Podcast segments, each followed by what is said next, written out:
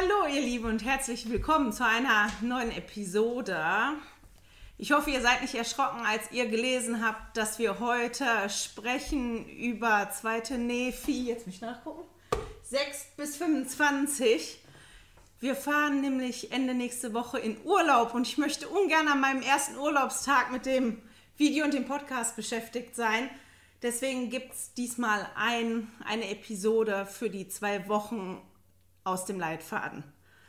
Genau, und heute läuft alles ein bisschen anders. Ich bin aufgeregt. Eigentlich mag ich das nicht so gerne, wenn ich mich gewöhnt habe, an was das was anderes kommt. Wir haben nämlich heute einen Gast. Da, da, da, da, da, da. Genau. Hallo. Für die, die den Podcast hören, der Ansgar ist gerade reingekommen, das ist mein Mann. Der ist heute mit dabei. Ich habe nämlich die ganze Woche darüber nachgedacht, wie ich den, ja, diese Episode machen kann, ohne dass die zu schriftstellenlastig ist, weil das hatten wir letzte Woche schon. Und ich finde es auch immer schwierig, weil wir steigen heute ein und haben ganz viel Jesaja. Und der Ansgar hatte halt gestern angefangen, die Kapitel zu lesen. Und während er gelesen hat, konnte man tatsächlich sehen, wie so eine graue Wolke immer größer geworden ist über seinem Kopf. Und wir hatten danach eine gute Diskussion und ich habe gedacht, das wäre vielleicht toll. Ja, ich glaube auch. Das äh, hilft uns allen weiter, wenn wir uns da mal näher mit beschäftigen. Ähm, denn Jesaja ist jetzt nicht wirklich mein Freund. Immer noch nicht. Und äh, Ruth hat gesagt, sie hat ein paar Ideen, äh, mir zu helfen, dass das äh, sich ändern kann und dass ich aus Jesaja auch etwas rausziehe. Ja. Genau, einfach zur Information. Wir haben kein Skript geschrieben oder kein Drehbuch geschrieben. Ich habe zwar mir Notizen gemacht über die Punkte, äh, über die ich sprechen möchte, über Ideen, die ich anbringen möchte. Ich hoffe, es wird nicht zu chaotisch. Ich hoffe, ihr verzeiht uns. Und ähm, ja, hoffentlich findet ihr irgendwas, womit ihr arbeiten könnt. Magst du mir erzählen, warum Jesaja nicht dein Freund ist? Also Jesaja ist... Äh, ist äh, Ich habe ich hab das Ganze gestern mal gelesen. Ähm, ich hab mich, das Ganze heißt was? Das Ganze heißt sicherlich mal so fünf Kapitel von, von dem, was, was hier an der Tafel steht. Und äh, ich muss sagen, das wurde zunehmend für mich nebulöser. Also es ist wie ein, wie ein großes, schwammiges Etwas. Als ich äh, da durchgelesen habe, ähm, es blieb nichts bei mir hängen. Ähm, ihr kennt das sicherlich, wenn, wenn ihr mal... Wenn ihr mal so durch Texte lest und die Worte versteht ihr zwar schon, aber zwei Minuten nachdem ihr das gelesen habt, wisst ihr nicht mehr, was stand denn wo. Ähm, das kam bei mir alles irgendwie konfus an und war nicht so schön klar wie, wie die Verse, die ich davor gelesen habe, ähm, von Jakob selber, der, der einiges beschreibt. Warum war das denn nebulös für dich? Weißt du das? Ähm, ja, nebulös, weil für mich ähm, springt Jesaja, also erstens die Sprache von Jesaja ist eine Sprache, die, die nicht ganz meine ist. Ähm, es ist nicht so klar verständlich für mich, weil Jesaja benutzt sehr viele Bilder. Ähm, der kommt mit Bildern um die Ecke, die mir so nicht geläufig sind und das ist schwierig. Mhm. Ähm, dazu kommt noch, dass es für mich ein bisschen chaotisch ist. Ähm, ihr kennt das ja selber, wenn, wenn, man, wenn man sich Dinge ordnet, dann versucht man so Struktur reinzubringen und bei Jesaja geht bei mir jede Struktur flöten. Also es ist Es, es kommt ein Inhalt und dann kommt ein, ein, nächster, ein nächster Inhalt und er springt zwischen verschiedenen Themen hin und her und ich suche so ein bisschen den roten Faden da drin, weil, weil ähm, ich weiß nicht so recht, ja, wie kommt er jetzt von dem einen zum anderen und warum springt er jetzt wieder zurück? Mhm. Und das äh, macht mir die Sache nicht gerade einfach, jetzt dann dabei zu bleiben und eine Struktur zu haben. Und ich habe dann gestern versucht, mir so eine Struktur einzubauen, in, indem ich dann überlegt habe, okay, jetzt schreibst du dir mal das auf und so. Genauso wie in meinem Arbeitsleben halt eben auch, im Arbeitsalltag. Man versucht sich so Dinge zu erarbeiten, wie man das auch in der Schule gelernt hat, dass man so ein Inhaltsverzeichnis macht oder dass man so die wichtigsten Punkte rausschreibt. Aber das war so chaotisch für mich, da bin ich dann erstmal irgendwie wie, ja, Brett vorm Kopf gewesen, ne? Genau, und das ist, also ich habe mir vorher schon, bevor der Ansgar das erzählt gehabt, hat äh, Gedanken gemacht, warum ist Jesaja denn so schwierig zu verstehen? Was sind Gründe, warum das so schwierig ist? Als ich das erste Mal mich ganz intensiv mit Jesaja beschäftigt habe, war, als ich meine erste Berufung in der Sonntagsschule bekommen habe. Und zwar in der englischsprachigen Sonntagsschule und die waren gerade mitten in Jesaja. Und ich kann zwar Englisch sprechen, aber mein Kirchenenglisch ist nicht glorreich. Und als ich die Klassen vorbereitet habe, habe ich das wirklich gelesen auf Deutsch. Ich habe das im Leitfaden auf Deutsch gelesen, dann habe ich das Ganze auf Englisch gelesen, dann habe ich die Klasse auf Deutsch vorbereitet, um die dann ins Englische zu übersetzen. Und auch, dass ich letztes Jahr Sonntagsschullehrerin war und mich ganz intensiv mit dem Neuen Testament beschäftigt hat, hat mir geholfen. Jesaja ist nämlich, wie der Ansgar schon gesagt hat, unter anderem deshalb schwierig, weil Jesaja ganz, ganz viele Bilder benutzt, die uns nicht geläufig sind, die aber den Menschen damals ganz gängig gewesen sind. Das andere ist, dass der nicht nur einfach Bilder benutzt, sondern dass hier Jesaja schreibt wie ein Dichter, wie ein Poet. Und manchmal ist das ja so, auch wenn man heute irgendeinen Dichter liest und ein Gedicht liest, dass das komisch ist von der Sprachstruktur. Ähm, das ist ein Grund. Und der dritte Grund ist, dass Jesaja tatsächlich springt. Der springt zwischen verschiedenen Ereignissen hin und her. Das macht nicht nur Jesaja so, das haben einige Propheten im Alten Testament gemacht. Das war gängig. Das ist für uns untypisch, weil wir meistens strukturiert von vorne nach hinten genau. durchgehen. Aber genau. ähm, die Propheten damals haben das nicht gemacht. Das war nicht typisch jüdisch. Und er springt in, der, in einer Zeitlinie von Ereignissen immer hin und her. Und das war das, glaube ich, was so schwierig gewesen ist für dich. Das ist so schwierig für mich, ja. Das ist, also, das hat sich seit gestern nicht wirklich viel verändert. Deswegen sitzen wir hier zusammen, um mal zu überlegen, was, was geht. Ja. Was geht. Ich habe gedacht, ein guter Anfang ist, euch einfach mal die Zeitlinie zu erklären. Weil wenn man die Zeitlinie kennt und weiß, zwischen welchen Ereignissen Jesaja so hin und her hüpft, dann erkennt man die zumindest und weiß, worüber der spricht. Das erst, als erstes spricht er davon, dass Jerusalem von den Babyloniern zerstört wird und viele Juden in Gefangenschaft nach Babylon geführt werden. Ich weiß nicht, die, die von Anfang an dabei sind, erinnern sich vielleicht, dass ich in der ersten Episode kurz mal erzählt habe, wie die Situation war, als Lehi ausgezogen ist aus Jerusalem. Da erzähle ich mehr dazu. Aber die sind halt in Gefangenschaft geführt worden und durften nach einigen Jahren nach Jerusalem zurückkehren. Und danach wurde halt Jesus geboren, hat gelebt, ist von den Juden gekreuzigt worden und von den Toten auferstanden. Nachdem wurde Jerusalem wieder zerstört und die Juden sind zerstreut worden, überall. Ab circa, genau, ab circa achtzehnhundert bis... bis, das ist jetzt ab achtzehnhundert, bis dann zum zweiten Kommen von Christi, wird es viele Generationen geben, darüber spricht Jesaja auch. Du meinst und aber das, ab achtzehnhundert vor Christus, ne? Nein, nach Christus. Nach Christus, okay. Ja, weil die sind ja zerstreut, jetzt bin ich gehüpft, gut, dass er nachfragt. Vielleicht hätte ich die Zeitangaben gemacht sollen. Also von circa fünfhundertsiebenundachtzig vor Christus bis vierunddreißig nach Christus. Das war ist ja das, die Zeit, wo er etwa auch war, ne? Ja, genau. Ja. Die, da ist Jerusalem von den Babylonern zerstört worden. Viele Juden sind in die Gefangenschaft gekommen. Die waren ganz lange mhm. weg. Dann durften die zurückkehren. Dann war die Zeit, wo Jesus gelebt hat. Das ist dieser Abschnitt bis vierunddreißig nach Christus. Mhm. Dann sind große Zeitabschnitte. Von circa siebzig nach Christus bis achtzehnhundert nach Christus mhm. ist, dass Jerusalem wieder zerstört wird. Bin ich jetzt durcheinander? Nee, das ist klar. Ja, und die Juden halt zerstreut werden. Wenn ich da spreche von den Juden, dann sind es eigentlich nur noch die zwei Hauptstämme. Die ganzen anderen zehn Stämme sind nämlich vorher schon zerstreut worden. Also der ganze Rest ist jetzt zerstreut worden. achtzehnhundert bis zum zweiten Kommen von Christi. Das ist so ein Komplex, den Jesaja oft zusammenfasst. Manchmal pickt er einzelne Sachen daraus, aber das fasst er auch gerne zusammen. Und das ist, wo das Evangelium wiederhergestellt wird und der Herr anfängt, das Haus Israel zu sammeln durch die Wiederherstellung.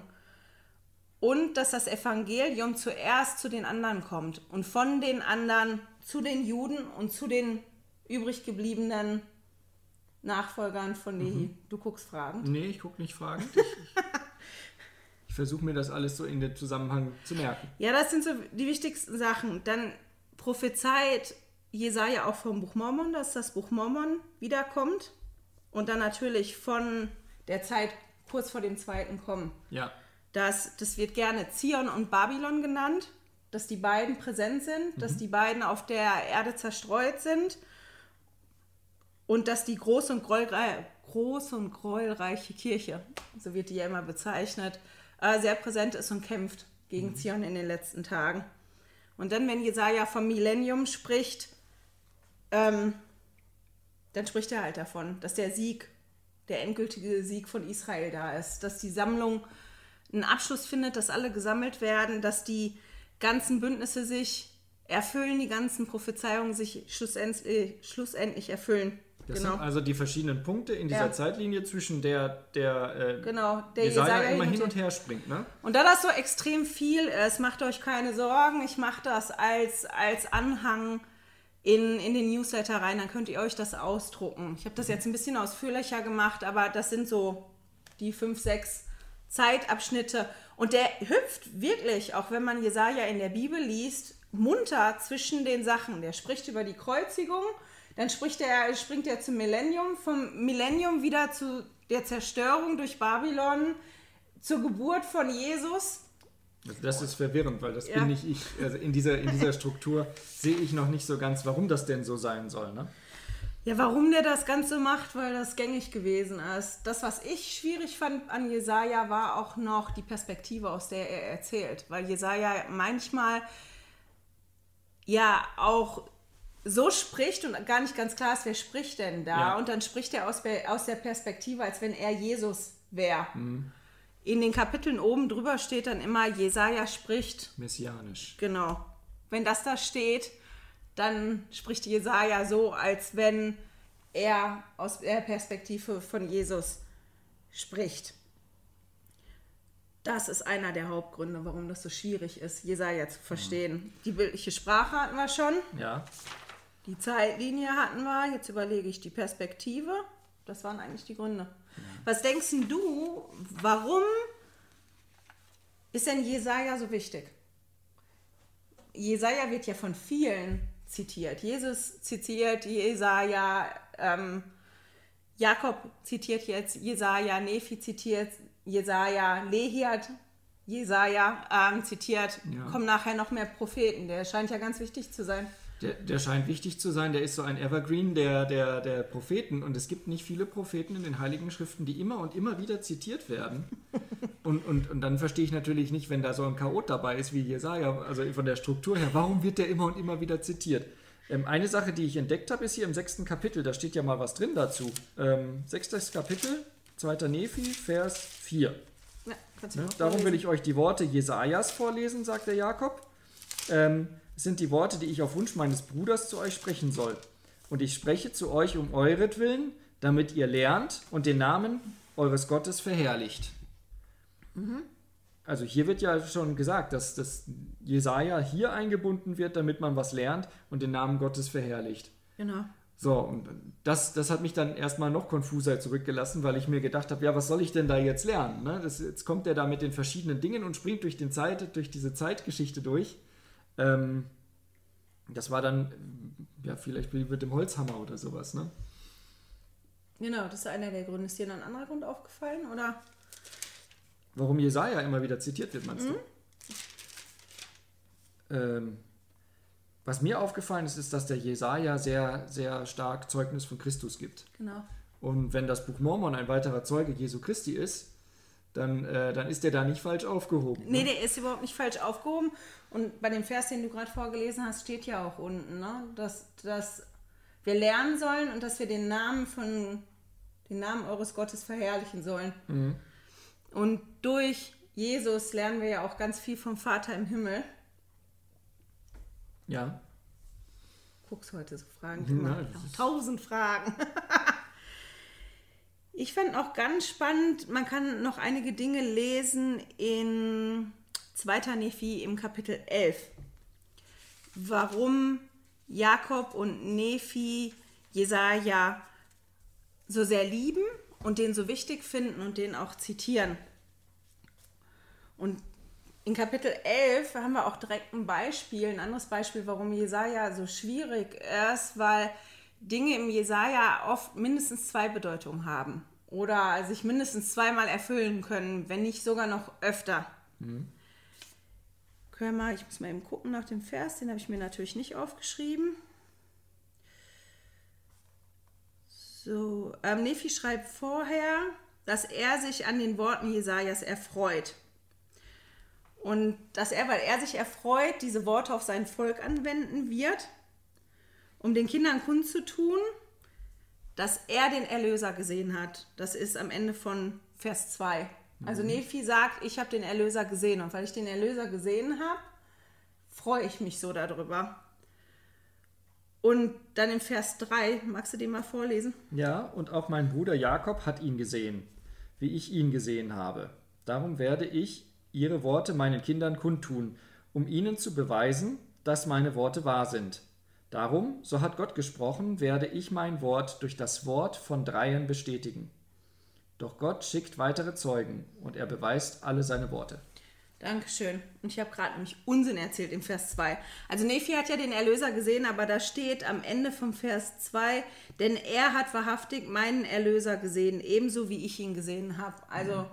ähm, Nephi sagt, ich habe den Erlöser gesehen, ich erfreue mich so an Jesajas Worten, weil Jesaja auch den Erlöser gesehen hat und mein Bruder Jakob hat den auch gesehen. Da haben wir schon mal drei. Eins, zwei, drei, spricht er von den drei Zeugen. Und dann spricht er ja aber auch davon, dass es noch weitere Zeugen geben wird. Mhm. So, und wenn man dann denkt, wer sind die weiteren drei Zeugen? Joseph Smith zum Beispiel? Ne, wer sind denn die drei Zeugen, die vorne so, eben im Buch Mormon sind? Das sind Petrus, Jakobus, Johannes oder was? Nein, du Petrus, Jakobus und Johannes. Das ist in der Einleitung ganz am Anfang, die drei Zeugen. Genau. Na? Hier vorne. Musst du bei den Unterschriften gucken. Eben, genau. Das da sind der Oliver Cowdery, der David Whitmer und Martin Harris.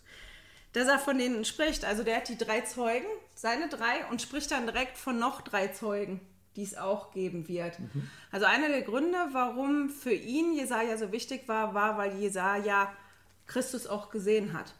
Der hat Christus gesehen in der Vision und halt von dem so gesprochen, Jesaja hat Nephi quasi geholfen, Christus auch mehr zu erkennen und ihn klarer zu sehen. Also Jesaja, ähm, der, der, der Punkt ist, also Jesaja ist wie so ein Türöffner, ne? Und das ist ja wirklich mhm. die Aufgabe, von der er spricht, dass er sagt, äh, Jesaja soll uns helfen zu lernen. Genau. Und, äh, und da Fortschritt zu machen. Nichtsdestotrotz finde ich Jesaja immer noch ein bisschen schwierig. Das ist auch schwierig und das ist schwierig, weil du nicht schaffst, Jesaja auf dich selber anzuwenden. Das ist so ein Chaos, was, ja, das stimmt. Das ist so ein Chaos, was da, was da herrscht. Und das ist das, was, was Nephi und Jakob probieren. In, mhm. den, in den ganzen Kapiteln, die wir lesen, haben wir ja, dass Jesaja zitiert wird. Und dann haben wir Kapitel, wo Jakob oder wo Nephi sprechen mhm. und das erklären. Und die gehen halt nicht hin und ziehen irgendeine lose Parallele. Das ist ja das, was man manchmal machen kann. Man hat irgendeinen tollen Film gesehen oder irgendein tolles Buch gelesen und man zieht so eine Parallele ja. dazu. Ich habe jetzt, was weiß ich, irgendwie Star Wars gesehen und in Star Wars ist ja auch der Kampf gut gegen böse. Das kann man auch so anwenden. Aber die probieren das wirklich auf den Punkt runterzubringen und Jesaja ganz auf sich persönlich zu beziehen. Was ja. ist das, wie ich Jesaja ganz, ganz auf mich selber beziehen kann. Und die wussten, dass das wichtig ist, weil die sich ganz bewusst gewesen sind, dass sie ein Teil des Bundesvolkes sind. Und die kannten all die Verheißungen, die dem Bundesvolk gemacht worden sind. Und die wussten, dass Jesaja darüber prophezeit. Mhm. Mhm, mhm, mhm. Hilft dir noch nicht wirklich weiter, ne? Nein. Nächsten Schritt. Nächsten Schritt. Jetzt muss ich mal gucken, wo wir jetzt weitergehen. Vielleicht einfach mal direkt zu Nephi. Wir lassen Nephi mal sprechen und gehen, wenn ihr mitlesen wollt, in Zweite Nephi, Vers fünfundzwanzig. Da spricht nämlich Nephi, nachdem er Jesaja zitiert hat. Also sprich, der schreibt es auf. Ist das ab Vers vier? Hm. Nö, ich würde mal ab eins. Wir wechseln uns mal ab. Wir lesen jetzt tatsächlich mal dreizehn Verse. Mhm. fünfundzwanzig, eins bis dreizehn. Nun spreche ich, Nephi, etwas in Bezug auf die Worte, die ich geschrieben habe, die von Jesajas Mund gesprochen worden sind. Denn siehe, Jesaja hat vieles gesprochen, was für viele von meinem Volk schwer zu verstehen war. Denn sie kennen nicht die Weise des Prophezeiens unter den Juden. Mach ruhig weiter, ne? Ich spreche Denn gleich. Ich, Nephi, habe sie nicht viel in Bezug auf die Weise der Juden belehrt. Denn ihre Werke waren Werke der Finsternis und ihre Taten waren Taten des Gräuels. Darum schreibe ich für mein Volk, für all diejenigen, die später einmal das, was ich schreibe, empfangen werden, damit sie die Richtersprüche Gottes kennen mögen, dass sie über alle Nationen kommen, gemäß dem Wort, das er gesprochen hat. Darum horcht auf, o mein Volk, die ihr vom Haus Israel seid, und schenkt meinen Worten Gehör. Wenn auch die Worte Jesajas nicht klar für euch sind, so sind sie doch klar für alle diejenigen, die vom Geist der Prophezeiung erfüllt sind. Aber ich gebe euch eine Prophezeiung gemäß dem Geist, der in mir ist. Darum werde ich prophezeien gemäß der Klarheit, die mich begleitet hat von der Zeit an, da ich mit meinem Vater aus Jerusalem gekommen bin. Denn siehe, meine Seele erfreut sich an Klarheit für mein Volk, damit es lernen kann. Sollen wir da einhaken? Ja. Und erstmal anfangen mit ein paar Schüsse und dann wir. nachher weiterlesen, sonst ist das ein bisschen viel Schriftstellen. Ich finde total toll, dass Nephi hier direkt sagt, ähm, wo sagt er das? Das ist im Vers eins.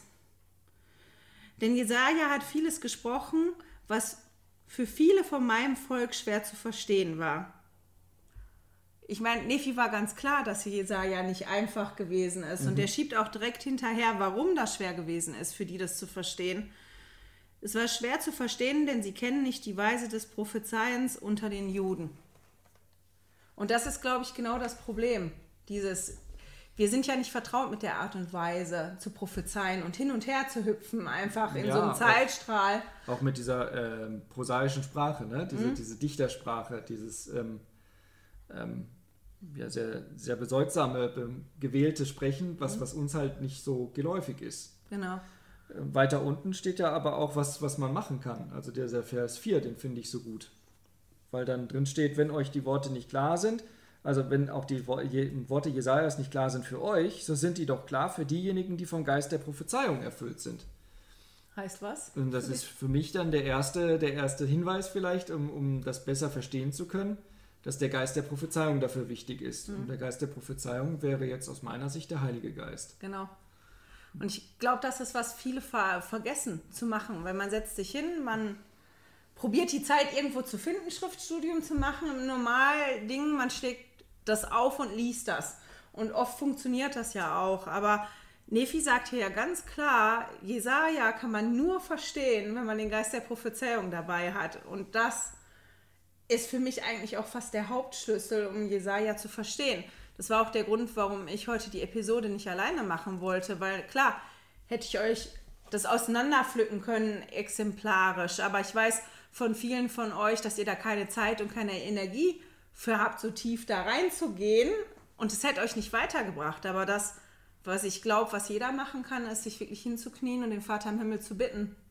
Ne, hilf mir, mhm. das zu finden in Jesaja, was für mich jetzt gerade wichtig ist.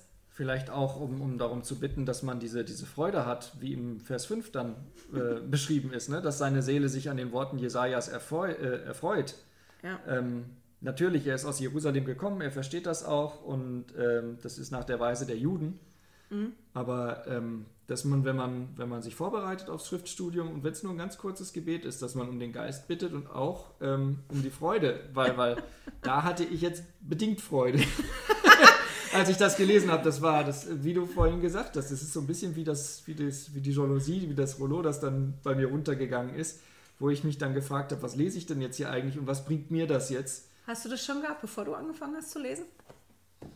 Nee, eigentlich nicht so, weil ich habe ja auch zuerst was von Jakob gelesen, mhm. ne? Und das von Jakob war für mich klar, weil ich das dann mit dem Verstand durcharbeiten konnte. Und, und das ist der, der Punkt, den wir vorhin hatten. Ne? Ja. Vom, vom, also das ist für mich so ein ganz wichtiger Punkt, und einer der Punkte, wo ich so drüber gestolpert ist, ist diese Freude, von der Jakob spricht mhm. und auch von der Nephi spricht, diese Freude an Jesajas Worten. Ich meine, ich habe das nicht mehr so schlimm, ich finde Jesaja nicht mehr katastrophal schlimm. Ich glaube, ich fange langsam an, einige Dinge zu begreifen. Ich würde nicht behaupten, dass ich einen Großteil begreife oder verstehe, aber ich habe das noch nicht...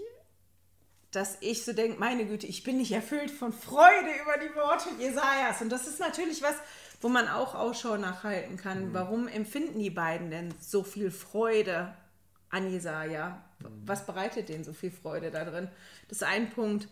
Was, was du aber überhüpft hast, ganz als du zu Vers vier gesprungen bist, sind noch zwei andere Schlüssel, die man haben kann, um Jesaja besser verstehen zu lernen oder um eine Struktur zu finden in Jesaja. Das eine ist wirklich, die jüdischen Propheten und die Lehren zu verstehen. Das ist was, was man hat, wenn man sich mit der Bibel auseinandersetzt oder wenn man bestimmte Dinge mal nachliest. Das ist ja, wenn hier Jesaja zitiert wird, man kann ja da auch schön in die Bibel gehen, und zur Bibel gibt es ja auch ganz viele Quellen. Man mhm. kann sogar auf Wikipedia nachlesen, wie ist das zur Zeit da gewesen. Ist sehr aufwendig, aber wenn ihr mal je Jesaja und Propheten, wenn ihr da so richtig einsteigen wollt. Ich weiß nicht, ob ich das so wirklich... Ja, aber wenn man das will, das gibt halt eine Struktur, weil das ja auch bei, das hilft auch bei der bildlichen Sprache. Mhm. Ich weiß nicht, ob wir da direkt ein Beispiel machen wollen.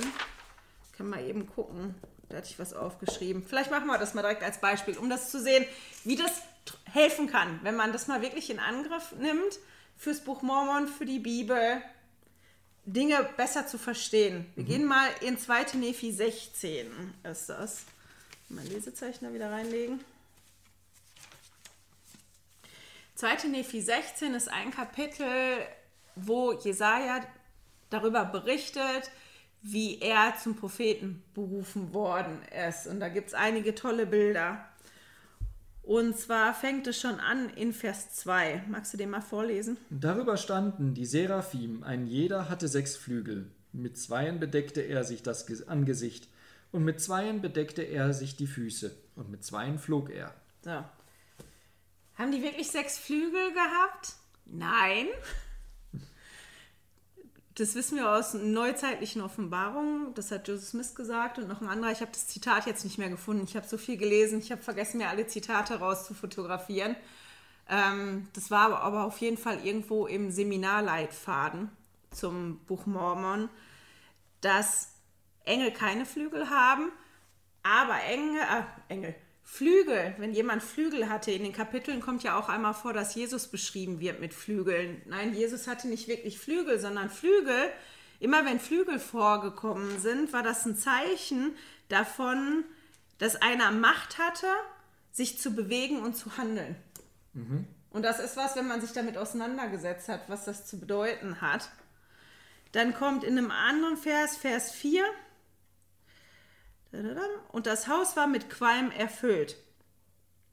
Und wenn man sich halt beschäftigt hat mit der Art und Weise, mit den Bildern, die man benutzt, also mit der Art und Weise, wie die sprechen, die Propheten, mhm. und wie das gewesen ist, dann weiß man, dass wenn Qualm oder Rauch irgendwo ist, das steht ähm, für die Gegenwart, Macht und Herrlichkeit des Herrn, dass der Herr da ist, dass das ein Sinnbild dafür ist. Das heißt, wenn der Raum da halt voll ist, dann ist er erfüllt mit der Macht und Herrlichkeit des Herrn. Wo hast und du das, das jetzt gefunden, dass das das ist? Das habe ich gefunden, weil ich mich im Neuen Testament ganz doll damit beschäftigt habe.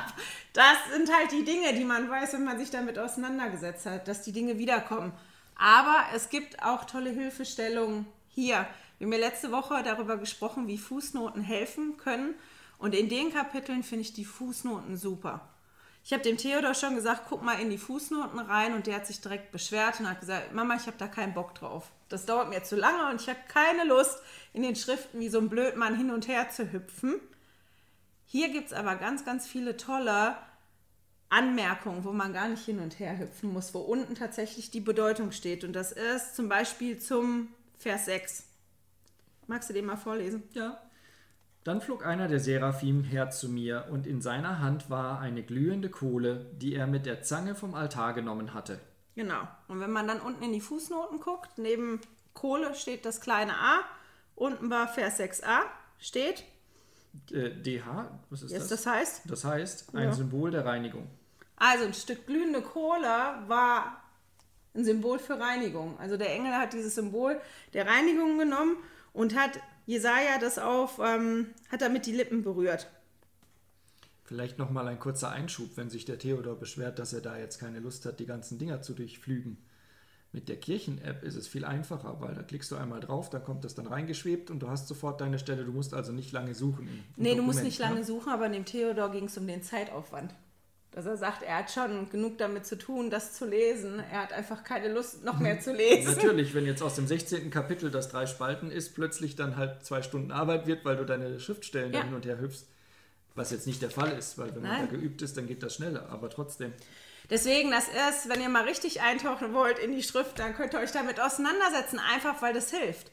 Ich habe das jetzt nicht aus dem Buch Mormon irgendwo gezaubert, sondern aus Zusatzmaterial zu der Bibel. Das habe mhm. ich mir mal irgendwo notiert und ich weiß das. Das sind Dinge, die ich weiß aus Erfahrung, weil ich mich damit auseinandergesetzt habe. Wie sprechen denn die Propheten und so? Das ist so der erste Punkt. Nephi spricht aber, wenn wir zurückgehen zu zweite Nephi fünfundzwanzig, auch darüber, dass er schreibt, damit sein Volk die Richtersprüche Gottes kennt. Das ist in, ich mal gucken, Vers drei. Mhm, am Anfang war das. Und das ist auch eine Struktur, die man machen kann, wenn man all die Verse liest, dass man sich konzentriert, was sind denn die Richtersprüche Gottes und inwiefern bezieht sich das auf mich? So, was haben die gemacht? Und wie hat der Herr darauf reagiert und was bedeutet das in der, in der Konsequenz für mich? Wäre zum Beispiel auch ein Schlüssel. Mhm. Dann hattest du den Geist der Prophezeiung, Vers vier, ja. die Freude aus Vers fünf. Mhm. Und bis da haben wir auch gelesen, glaube ich. Bis da haben ne? wir gelesen, jetzt waren wir bei sechs. Ja, jetzt muss ich mal gucken, ich glaube, sechs müssen wir nicht unbedingt lesen, aber sieben könntest du mal vorlesen. Sondern siehe, ich fahre mit meiner eigenen Prophezeiung fort, gemäß meiner Klarheit. Und darin kann sich kein Mensch irren. Das weiß ich. Doch in den Tagen, da sich die Prophezeiungen Jesajas erfüllen, werden die Menschen mit Gewissheit wissen, zu den Zeiten, da sie sich begeben werden. Und ziehst du die Stirn so kraus? Nee, nee, ich habe nur geguckt, ob es da noch weitergeht, aber es geht ja hier darum, dass die Menschen mit Gewissheit wissen können. Mhm. Was können die mit Gewissheit wissen? Dass sich die Prophezeiungen erfüllen. Mhm.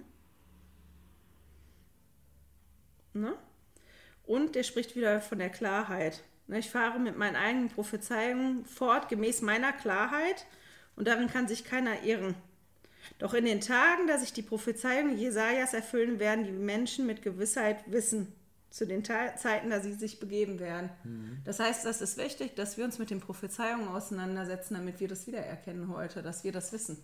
Ich habe das gelesen, mhm. ich habe das erkannt und es erfüllt sich heute. Und deswegen wäre das auch ein Ding, wenn euch das schon immer interessiert hat, was sind die Prophezeiungen und ihr das Gefühl habt, das ist wichtig für mich, wäre das eine Struktur, wo ihr euch festhalten könnt, wenn ihr Jesaja lest, Ausschau, Ausschau zu halten nach all den Prophezeiungen, die gegeben werden, weil uns prophezeit worden ist, dass wir wissen, dass die sich erfüllen und dass wir die erkennen können. Mhm. Ist noch ein Schlüssel.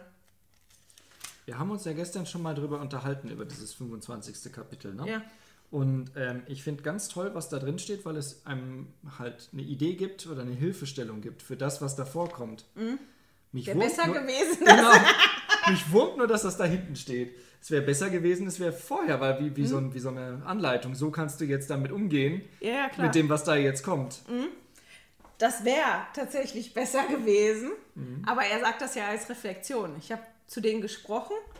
Und ich habe festgestellt, oder ich weiß, das, was ich gesprochen habe, war schwierig für die, weil die haben das nicht verstanden. Ja. Aber ich habe das trotzdem zu denen gesagt, weil das wichtig ist. Das ist wichtig für die, die Richtersprüche zu kennen. Die können das verstehen mit dem Geist der Offenbarung. Die können die Freude haben, die ich habe.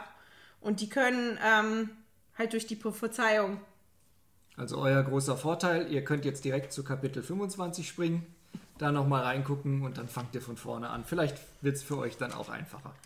Genau, so, und dann gibt es noch eins, jetzt muss ich mal gucken, in Vers acht. Darum sind sie für die Menschenkinder von Wert, und wer meint, sie seien es nicht, zu dem will ich besonders sprechen und die Worte auf mein eigenes Volk beschränken, denn ich weiß, dass sie in den letzten Tagen von großem Wert für dieses sein werden. Denn an dem Tag wird sie es verstehen, darum zu seinem Besten habe ich sie niedergeschrieben. Der Vers ist mir ziemlich eingefahren, als ich den gelesen habe. Welcher Vers war denn das im Buch? acht. zweite Nephi fünfundzwanzig, Vers acht. Ach, fünfundzwanzig, Vers acht. fünfundzwanzig, Entschuldigung. Mhm. Du bist nach acht nach vorne gesprungen. Genau, ne? Entschuldigung. Weil er sagt, dass halt seine Prophezeiung von, von großem Wert ist. Ne? Und dass wir die an diesem Tag verstehen werden. So, und es wird ja immer gesagt, die Prophezeiungen sind für uns heute. Und ich habe mich dann gefragt, warum verstehe ich die nicht? Ja. Wenn die so wichtig sind für mich heute. Und dann habe ich gedacht, ja, weil ich nicht angefangen habe, die auf mich selber zu beziehen. Weil das ist das, was Nephi ja auch noch da drin sagt. Er hat die aufgeschrieben, weil die wirklich wichtig sind für uns heute. Und wir haben ja oft, oder oft ist das so, wir lesen also drüber und das ist, wie du sagst, so ein Nebel. Ja. Und weil das so ein Nebel ist und weil das anstrengend ist, oder wir das als anstrengend empfinden, mhm. da was rauszuholen für uns, machen die meisten das gar nicht. Also ich ja auch nicht mehr unbedingt. Ich habe das gezwungenermaßen gemacht, weil ich mal Lehrerin gewesen bin und mich damit auseinandersetzen musste. Mhm. Aber so freiwillig machen das ja die wenigsten. Aber er schreibt nochmal davon, wie wichtig, dass die Prophezeiungen wirklich einen richtig großen Wert für uns haben und dass er ja das auch bezieht auf das Volk. Also dass er das jetzt nur beschränkt auf das, was sein Volk ist. Und wir dürfen halt nicht vergessen, sein Volk ist ja ein Teil vom Bundesvolk. Und wenn wir uns zu, ja, zu Gott bekehren, werden wir ja auch zugezählt zum, zu seinem Volk. Das heißt, die Prophezeiungen betreffen auch uns. Heißt, ich muss wirklich anfangen, nach Dingen zu suchen da drin, die ich auf mich selber beziehen kann. Ja, aber nochmal zurück zum Anfang, damit das einfacher wird, braucht man den Geist bei uns. Ne? Mhm. Der Dreh- und Angelpunkt, der Heilige Geist. Ich finde das ähm, ziemlich viel und das ist wirklich eigentlich für all die, die so richtig eintauchen wollen in Jesaja, bis auf den Geist der Prophezeiung. Den können wir immer bitten, dabei zu sein. Der macht aber noch einen tollen, ja, einen tollen Gedanken und den finde ich eigentlich noch am einfachsten. Magst du mal Vers dreizehn vorlesen aus Kapitel fünfundzwanzig? Kapitel fünfundzwanzig, Vers dreizehn, genau. Sicher.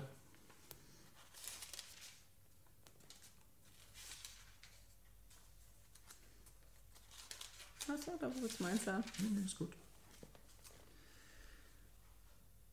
Siehe, sie werden ihn kreuzigen, und nachdem er für den Zeitraum von drei Tagen in einem Grab gelegen hat, wird er von den Toten auferstehen, mit Heilung in seinen Flügeln. Und alle, die an seinen Namen glauben, werden im Reich Gottes errettet sein. Darum erfreut sich meine Seele daran, in Bezug auf ihn zu prophezeien, denn ich habe seinen Tag gesehen, und mein Herz macht seinen heiligen Namen groß. Danke. Da waren sie wieder, die Flügel. Ich wusste, die waren noch irgendwo. Jesus sind die Flügel. Und das ist eigentlich in der Mitte und unten. Und alle, die an seinen Namen glauben, werden im Reich Gottes errettet sein. Und dann unten, und mein Herz macht seinen heiligen Namen groß. Und das ist was, was mir aufgefallen ist, weil ich im Moment ja alles markiere, was irgendwie mit Jesus zu tun hat. Und mhm. die Kapitel sind sehr, sehr gelb. Ist ja meine Farbe für Jesus. Die sind wirklich gelb geworden. Ich finde, das ist noch mit am einfachsten, weil man den relativ klar erkennt in den Kapiteln. Was ist Jesus? Was bedeutet Jesus? Ähm, welche Rolle hat Jesus gespielt? Das ist eine Struktur, die wirklich da ist, wo man nicht lange suchen muss oder wo man nicht graben muss, wie bei manchen anderen Dingen, mhm. die Nephi da sagt, weil das so klar ist. Und wenn ihr lesen wollt und ein bisschen eintauchen wollt in Jesaja, aber nicht total da drin ertrinken wollt, dann wäre das eine Möglichkeit, wie man sich festhalten kann. Hast du Jesus erkannt, als du das gelesen hast? Ja, der taucht da ständig auf. der, an, an Jesus kommt man eigentlich nicht vorbei bei Jesaja. Ich finde, der ist äh, ständiges Thema, aber mhm. manchmal halt etwas durcheinander. Wie meinst du durcheinander? Naja, wenn, wenn, er, dann, wenn er dann wieder hüpft. Ne? Aber was, was schon sehr klar ist, ist, wie er sich ausdrückt, wenn es um Jesus geht. Findest du das? Find, kannst du immer sofort auseinanderhalten, wenn er spricht von Jesus oder wenn er von Gott spricht? Nein, das hatten wir ja gestern auch schon mal angeschaut, mhm. wo wir, wo wir festgestellt haben, dass man genau aufpassen muss. Wer, wer ist denn jetzt gerade gemeint? Wer ist gerade gemeint? Ich achte da im Moment besonders drauf, weil das was ist, ähm, was der Theo probiert rauszufinden in den Schriften, wann ist von Jesus die Rede und wann ist von Gott die Rede, und ich das gelesen habe und ich gedacht habe, hm?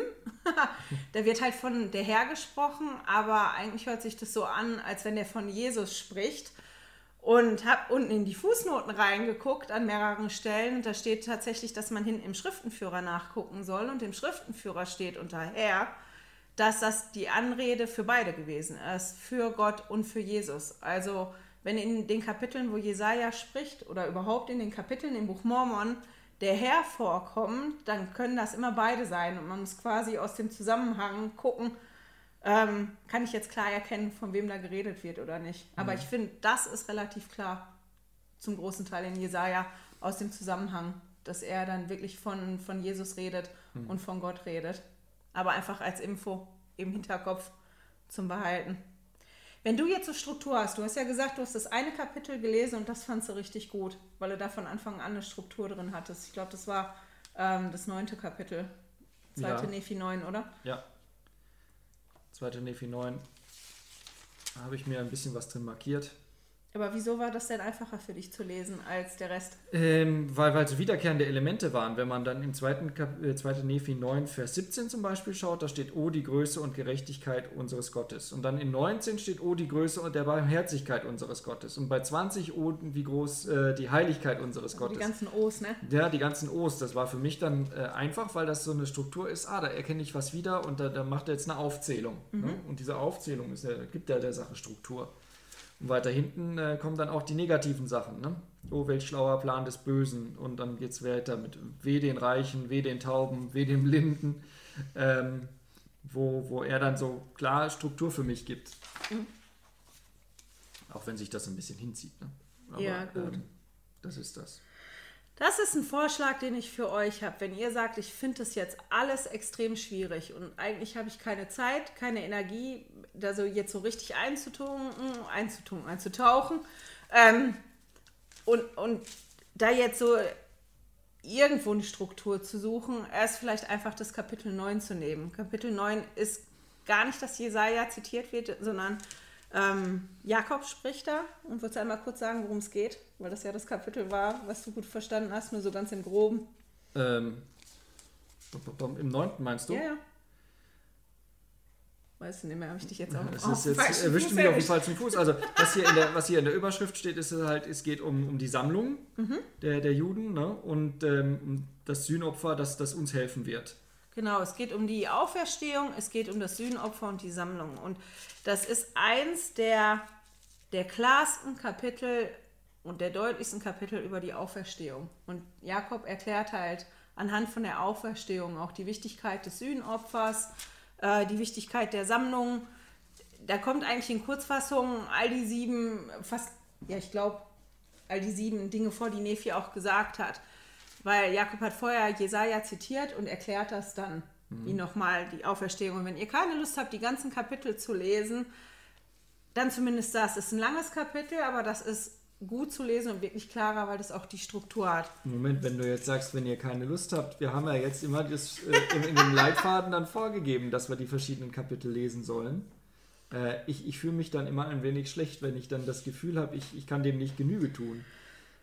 Ich weiß, dass du das hast und ich habe die Diskussion mit mehreren schon gehabt und ich finde immer, man muss aufhören, das Gefühl zu haben, ich muss dieses zu haben. Weil wenn du das Gefühl hast, ich muss, dann gehst du da ja so und so schon anders dran, als ich will.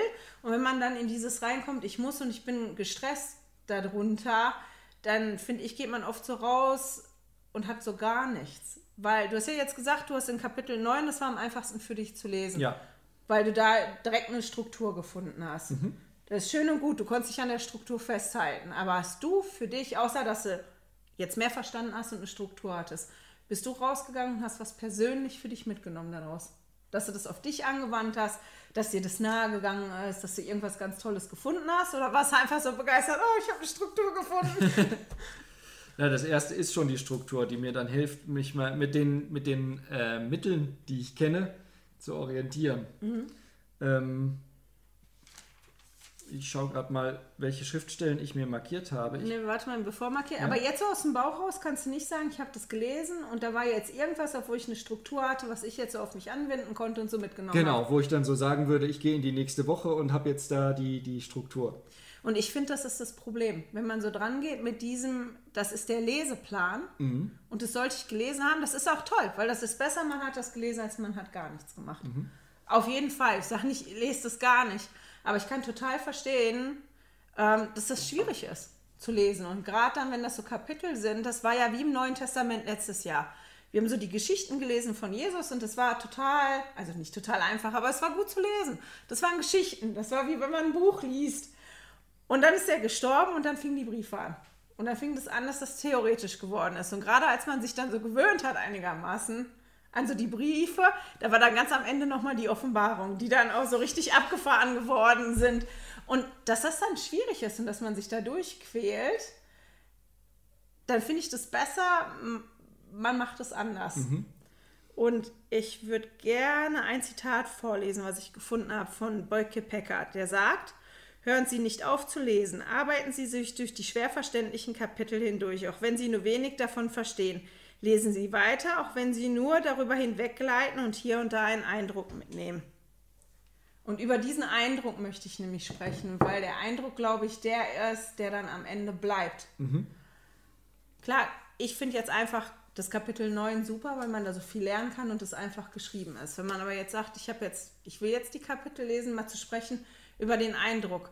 Ich habe für die, die sich den Studierzettel ausdrucken, ich weiß nicht, ob ihr das festgestellt habt, unten immer die, die Abteilung, was war euer Lieblingsvers in den Kapiteln oder welcher Vers ist euch entgegengesprungen? Mhm. Und das, finde ich, ist eine gute Herangehensweise, das mal zu lesen und, und selbst wenn das ein Nebel ist, wie Boyd K. Packer da auch sagt, einfach zu gucken, ähm, wie einen Halt zu machen, wenn ich mitkriege, das hat einen Eindruck auf mich gemacht, ja, oder über irgendwas zu stolpern oder so.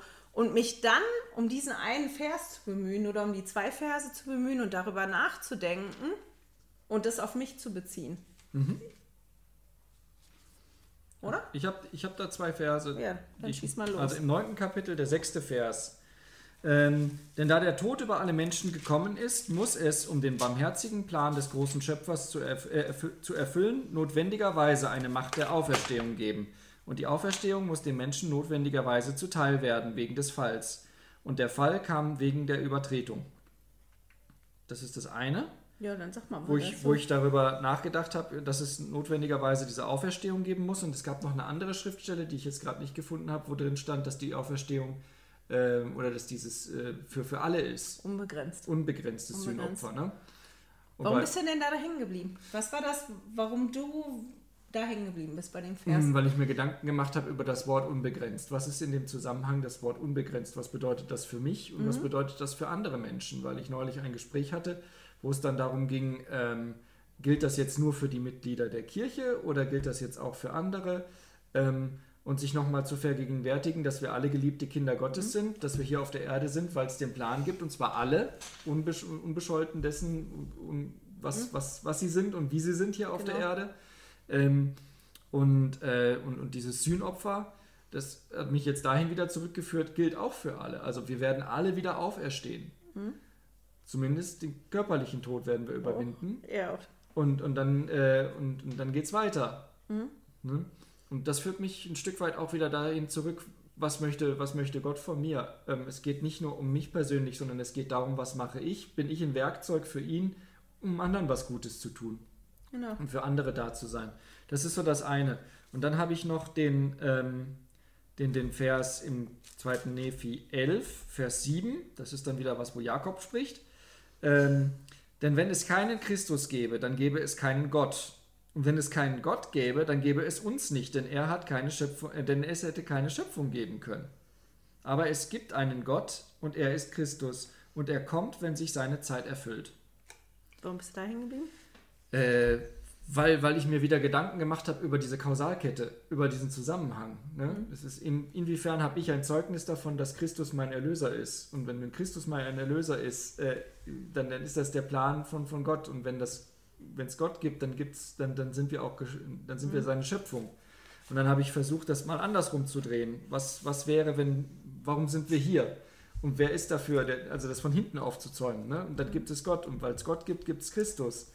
Und das hat mich so, hat so ein bisschen in mir gedreht und da, ja. da habe ich mir dann Gedanken gemacht. Und wenn du, wenn du darüber sprichst, dass es manchmal halt so ist, dass man nur die Eindrücke mitnehmen soll, wie Boyd K. Packer sagt, mhm. einfach drüber lesen, gucken, wo bleibt was hängen, dann sind das Sachen, die bei mir hängen geblieben sind und wo ich dann einen Moment Gedanken gemacht habe mir mhm. dazu. Und vielleicht ist das ja ausreichend. Das ist das, was ich euch nämlich genau mitgeben möchte. Das ist nicht nur bei Jesaja so, sondern im Allgemeinen so. Wenn ihr das Gefühl kriegt, ich muss... Im Prinzip müssen, müsst ihr gar nichts von dem. Das ist schön, wenn ihr das macht, aber wenn das viel wird, den Mut zu haben, ich habe das jetzt gelesen und ich bleibe jetzt da hängen, weil ich bin jetzt über einen Vers gestolpert und ich nehme jetzt lieber die Zeit in Anspruch und mache mir Gedanken über diesen Vers, statt noch eine Stunde weiter zu lesen und überhaupt nichts zu verstehen, so diesen Mut zu haben, ja, die Inspiration anzuerkennen, mhm. die man ja dann hat. Weil wenn man bittet um den Geist der Prophezeiung, über den wir ja ganz am Anfang gesprochen haben, dann glaube ich nicht, dass es so ist, dass wir uns beten, egal wie inbrünstig wir beten, dass wir Jesaja lesen und das aber auf einmal klare Erkenntnis haben darüber, ding, ding, ding, ding, ich habe jetzt Jesaja verstanden. Sondern dass das ja eher so ist wie du. Du hast das gelesen und das sind zwei Dinge, die dir jetzt hängen geblieben sind. Und wenn man dann sich dann die Zeit nimmt, warum hat das einen Eindruck auf mich gemacht? Mhm. Warum ist das das, Ähm, was mir jetzt in all, der, in all dem Nebel entgegen, doch noch entgegengekommen ist?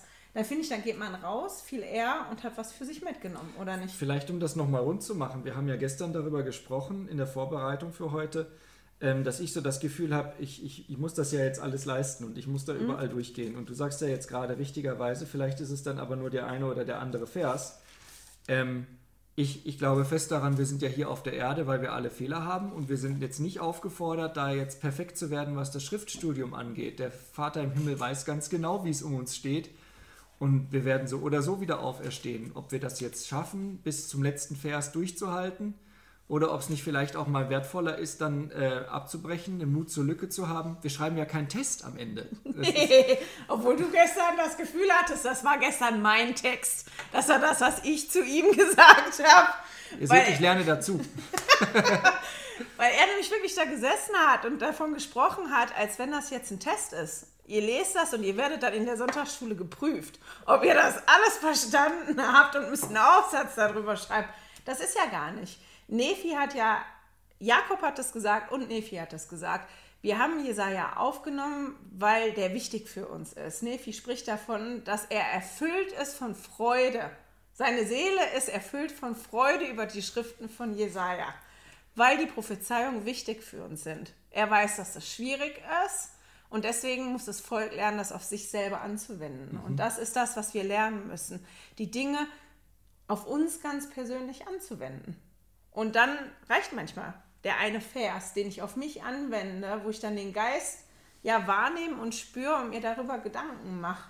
Und wenn du das dann in vier Jahren nochmal liest, wenn es wieder drankommt, dann ist das ganz bestimmt irgendein anderer Vers. Da kommt jeden Tag was Neues, Erkenntnis um Erkenntnis. Ne? Erkenntnis um Erkenntnis. Ich habe aber auch noch einen Vers, wo ich hängen geblieben bin, den ich auch noch ähm, teilen möchte. Jetzt muss ich mal eben schnell nachgucken in meinem Chaos, da wir heute hin und her gehüpft sind. Das ist Zweite Nephi neun, Vers einundvierzig. Ich hoffe, ich habe den Vers richtig aufgeschrieben. Und denn, meine geliebten Brüder, kommt zum Herrn, dem Heiligen. Denkt daran, dass seine Pfade rechtschaffen sind. Siehe, der Weg für den Menschen ist schmal, aber er liegt geradlinig vor ihm. Und der Hüter des Tores ist der Heilige Israels. Und er setzt dort keinen Knecht ein, und es gibt keinen anderen Weg als den durch das Tor. Denn er kann nicht getäuscht werden, denn der Herr Gott ist sein Name. Und das fand ich so toll. Ich nehme an, dass ich dabei hängen geblieben bin, weil ich ja den Adventskalender gemacht habe mit den Namen von Jesus. Und einer der Namen ja der Weg gewesen ist. Mhm. Und ich tatsächlich in meinem Notizbuch eine Seite habe, wo ich die ganzen Namen aufschreibe, die im Buch Mormon von Jesus vorkommen. Und ich noch nie bewusst Jesus ähm, wahrgenommen habe als Hüter des Tores. Er ist der Hüter des Tores. Und ich mir dann Gedanken darüber gemacht habe, was bedeutet mir das persönlich, dass Jesus der Hüter des Tores ist? Dass der Weg, ich meine, das hatten wir ja schon bei Lehis Traum, dass das eine irre Vorstellung ist. Der ist der Weg und der Baum und die eiserne Stange, aber der ist der Weg, der ist geradlinig und schmal und der ist aber auch der Hüter vom Tor. Der, der da steht, der setzt da keinen Knecht ein, sondern der steht da. Und ich habe mir wirklich Gedanken gemacht, was bedeutet mir das, dass der da selber steht und da keinen anderen für einsetzt und dass er nicht getäuscht werden kann. Steht da, glaube ich, ne? Ja, unten. Mhm. Dass er nicht getäuscht werden kann. Und mir ist dann bewusst geworden, dass im Prinzip alles, was zum ewigen Leben führt, durch, mit Jesus passiert. Alles, was wir machen, machen wir quasi in Jesus' Namen. Die heiligen Handlungen passieren alle in Jesus' Namen. Mhm. Ähm, die Gebete, die wir sprechen, Sprechen wir im Namen Jesu Christi zum Vater im Himmel. Wir sind in der Kirche Jesu Christi. Wir sind in der Kirche, ja, wir sind in der Kirche Jesu Christi, klar. Ähm, ja, und ich fand das für mich einfach nochmal eine Erinnerung. Und dann ja. habe ich gedacht, aber wieso ist das denn so? Wieso ist das so, dass alles im Namen Jesu Christi passiert? Alle heiligen Handlungen, alles. Was denkst du, warum ist das so? Dass das alles passiert im Namen Jesu Christi. Na, weil Jesus Christus der, der wichtigste Teil des, des Plans des himmlischen Vaters ist. Ohne Jesus Christus gäbe es das Sühnopfer nicht, ja. gäbe es nicht die Wiederauferstehung und, und wir könnten nicht zurück zum Vater im Himmel kommen. Und, mhm. und ähm, das Schöne, wenn du jetzt hier sagst, er ist der Hüter des Tores und man, man, er ist derjenige, der richtet, er schickt keinen anderen vor. Mhm. Ähm, das erinnert mich an die Situation, wenn ich Tempelinterviews geführt habe. Ja. Weil das ist kein Interview mit mir gewesen als Vertreter der Bischofschaft, sondern es ist ein Interview mit Christus. Und, und der Tempelschein öffnet ja auch die Tür zum Ewigen. Mhm. Ne? Das ist ein wichtiger Schritt. Obwohl du in dem Sinne ja schon ein Knecht gewesen bist, der dann für ihn da gearbeitet hat. Ne? Das ist richtig, aber... So, und aber er schreibt ja dann da, wenn es dann darum geht, dass Konsequenz. wir in letzter Konsequenz, der, der uns mal richtet, ist Jesus. Und da steht dann wirklich Jesus. Und nicht das irgendeinen, den er berufen hat dafür, ja. sondern der steht da ganz selber. Und ich bin ja gerade dabei, Jesus so kennenzulernen für mich selber, um eine Beziehung zu haben zu Jesus. Mhm. Weil ich ja auch mal sage, wenn ich so werden will, soll, soll und will, wie Jesus ist, dann muss ich ja wissen, wie der ist. Und wenn ich eine Beziehung habe zu dem, dann möchte ich den ja auch viel lieber in, in meinem Leben haben. Und deswegen bin ich da, glaube ich, so drüber gestolpert und deswegen war das so eindrücklich für mich. Der setzt dann keinen ein, sondern der steht da selber. Der kann nicht getäuscht werden und das ist der, der nachher über mich richtet. Das ist der, der aufpasst und hütet.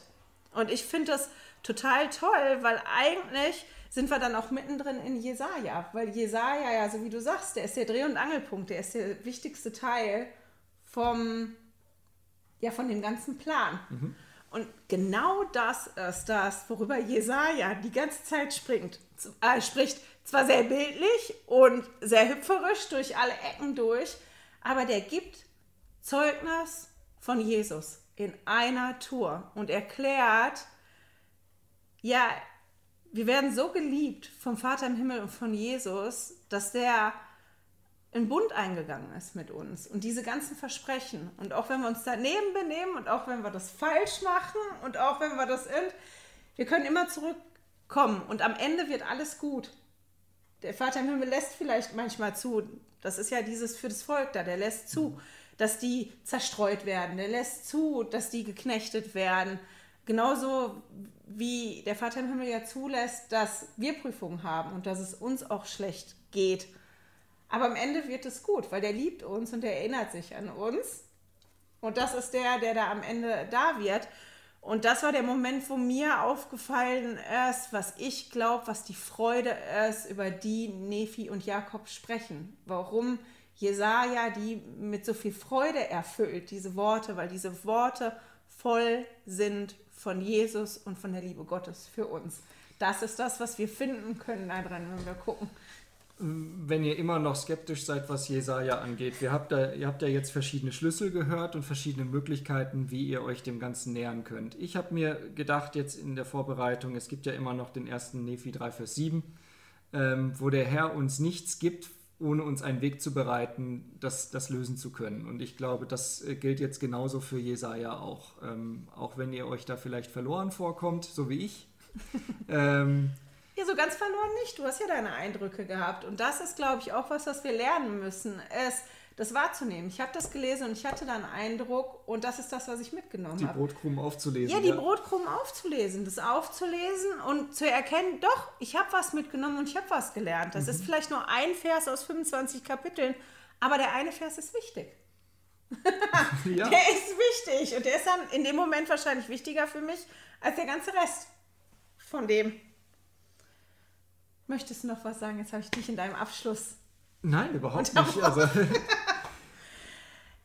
Ich möchte heute mein Zeugnis geben am Ende. Einfach, mhm. weil ähm, ja, ich das gerade so spüre.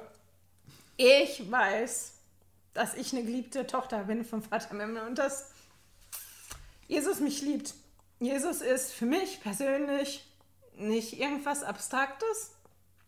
Jesus ist für mich ganz präsent. Und ähm, ich finde, in Beziehungen irgendwann kommt man an den Punkt, wo man manche Menschen nicht unbedingt braucht in seinem Leben, weil man die so... ja, ist, manche Menschen hat man, die braucht man nicht unbedingt, und dann stellt sich immer die Frage, will ich die in meinem Leben? Ich bin mir sehr bewusst, dass ich Jesus sehr wohl brauche in meinem Leben. Manchmal vergesse ich das vielleicht, wenn ich einen ganz guten Lauf habe, dass ich vergesse, dass ich den brauche, aber selbst das... Ähm, ist egal, weil ich Jesus in meinem Leben haben möchte. Ich liebe Jesus für all die Dinge, die er getan hat für mich, und ähm, ja, auch für die Liebe, die ich spüre von Jesus für mich. Und ich habe ein ganz großes Zeugnis, dass der Vater im Himmel und Jesus nicht irgendwer Abstraktes sind, ähm, sondern dass die zusammen mit dem Heiligen Geist wirklich probieren, mich in die richtige Richtung zu führen, und dass ich Anrecht habe. Ich habe Anrecht darauf, geführt und geleitet zu werden. Und ich muss wirklich, ich muss bitten. Ich muss anklopfen an der Türe, das steht im nächsten Vers, damit Jesus mir aufmacht. Und dann macht er mir auch auf. Und mit dem möchte ich euch schicken in die nächsten zwei Wochen. Wir hören uns wahrscheinlich und sehen uns nächstes Mal von der schönen Insel Pellworm. Genau. Wolltest du doch was sagen? Ich möchte mich anschließen dem, was die Ruth gesagt hat. Ich bin... Äh Ich, ich habe erst ein bisschen Respekt gehabt, hier heute mit dabei zu sein, zu euch zu sprechen, aber ich habe einen echt guten Geist gespürt, und ich ähm, bin dankbar dafür, dass ich weiß, dass Jesus Christus mein Erlöser ist und dass ich immer noch dazulernen darf, ähm, auch durch Jesaja. Und äh, ich wünsche euch viel Spaß bei dem, was ihr da jetzt gerade lest, ähm, dass ihr die Stolpersteine als positive wahrnehmt und äh, versucht, für euch etwas rauszuholen. Und ähm, es ist mir wichtig, zum Abschluss zu erwähnen, dass die Heiligen Schriften für uns alle geschrieben sind. Nicht nur für Schriftgelehrte, die da ähm, mit einem Theologiestudium vielleicht um die Ecke kommen. Jeder kann, kann daraus ziehen, ähm, was wichtig ist, wenn der Geist bei euch ist. Und das sage ich im Namen Jesu Christi. Das ist tatsächlich arm. Na gut. Wir sehen uns, hören uns hoffentlich dann in zwei Wochen. Bis zum nächsten Mal. Tschüss. Tschüss.